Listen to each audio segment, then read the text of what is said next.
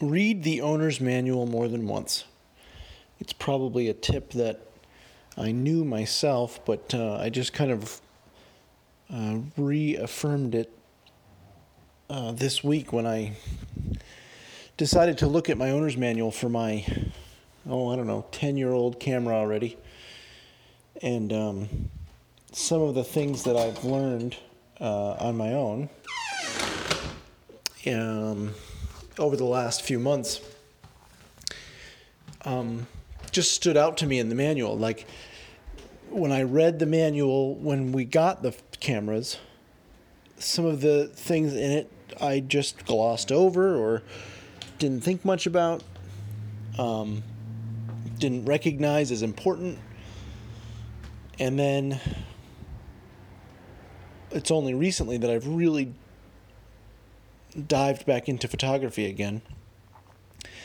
And as a result of that, some of the things in the manual they they stand out like, oh, that is the technique that I see um, people doing, or um, this is the tool that um, allows me to get the result that I'm looking for.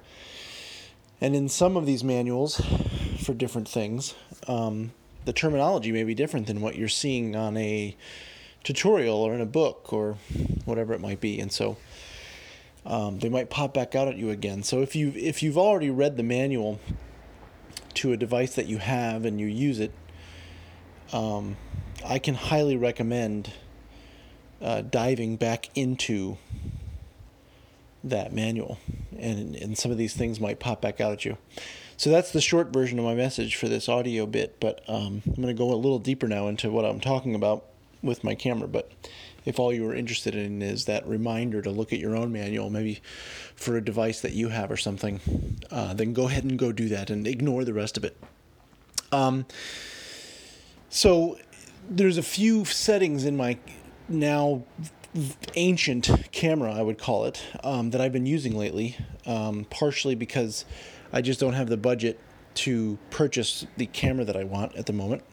Um, my wife and I are prioritizing travel over possessions, and we uh, have done that because that's probably another audio bit all in itself or a blog post or something. But we've come to realize that we enjoy travel so much more than we do possessions. We we talk about traveling, or we talk about the destinations that we've been, uh, or when we're with friends that we've traveled with. We talk about that trip for years, sometimes a decade later. We're still talking about a particular trip that we took, and that kind of clued us into you know these these devices. They just get replaced every year and um, maybe they're not as important to us. And so, with prioritizing travel, I don't have as much of a budget for a camera that I want. So, using the older camera, I thought, well, I really want to get the most out of it.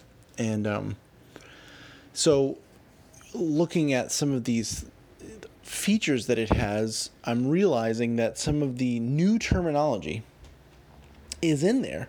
It's just called something else, or they have a different way of going about it. Like we talk about HDR imagery now.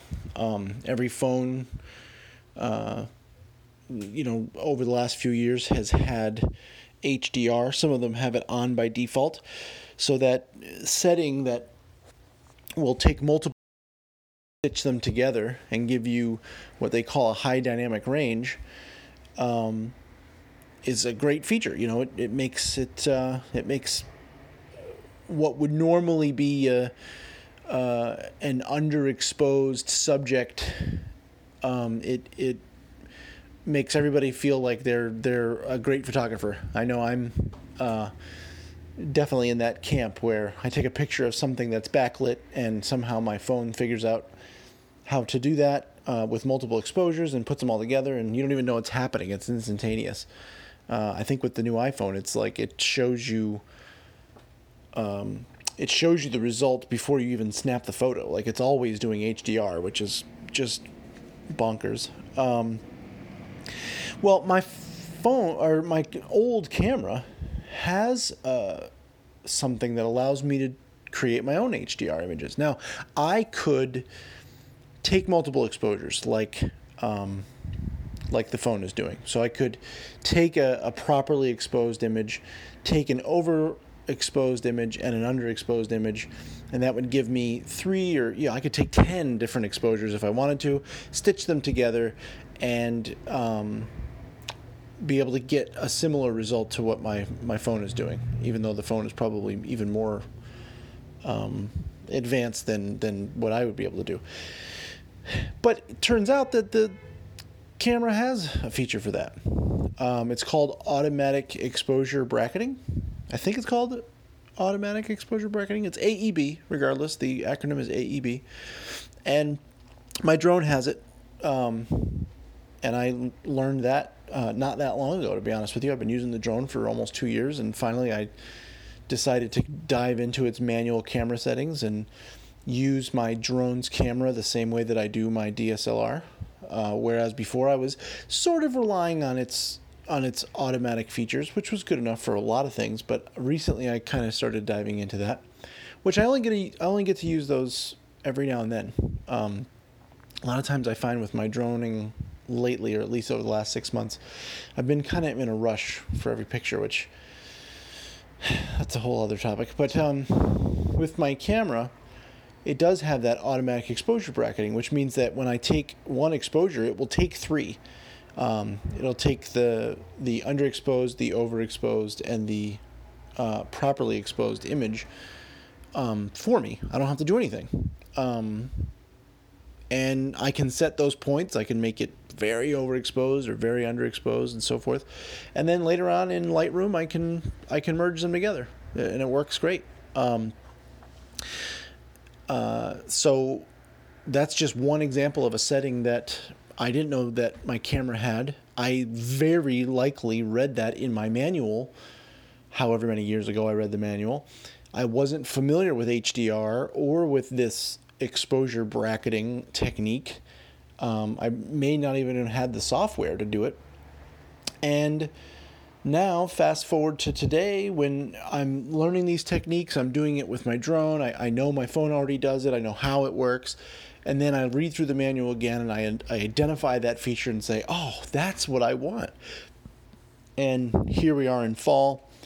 The leaves are changing, the skies are beautiful, and I'm able to go out and capture some images with my phone in a or excuse me with my camera in a way that I can do with my phone. So um, yeah, that's just the long version of me still saying to read the manuals for some of the devices that you already have long after you've used the device.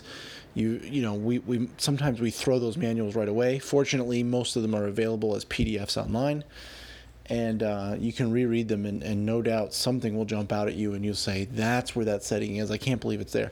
Another one that it has is this um, uh, kind of automatic focus that continuously focuses. They call it AI focus. Um, so if a subject is moving, it'll it'll automatically kind of focus it. So if you can picture like a flower that's uh, moving in the wind a little bit, then that focus, especially if your focal plane is is short or small, um, would be moving a lot. I capture an image um, using that feature, and I'm more likely to get the flower that is moving in focus. So, all that is to say, read the manual again.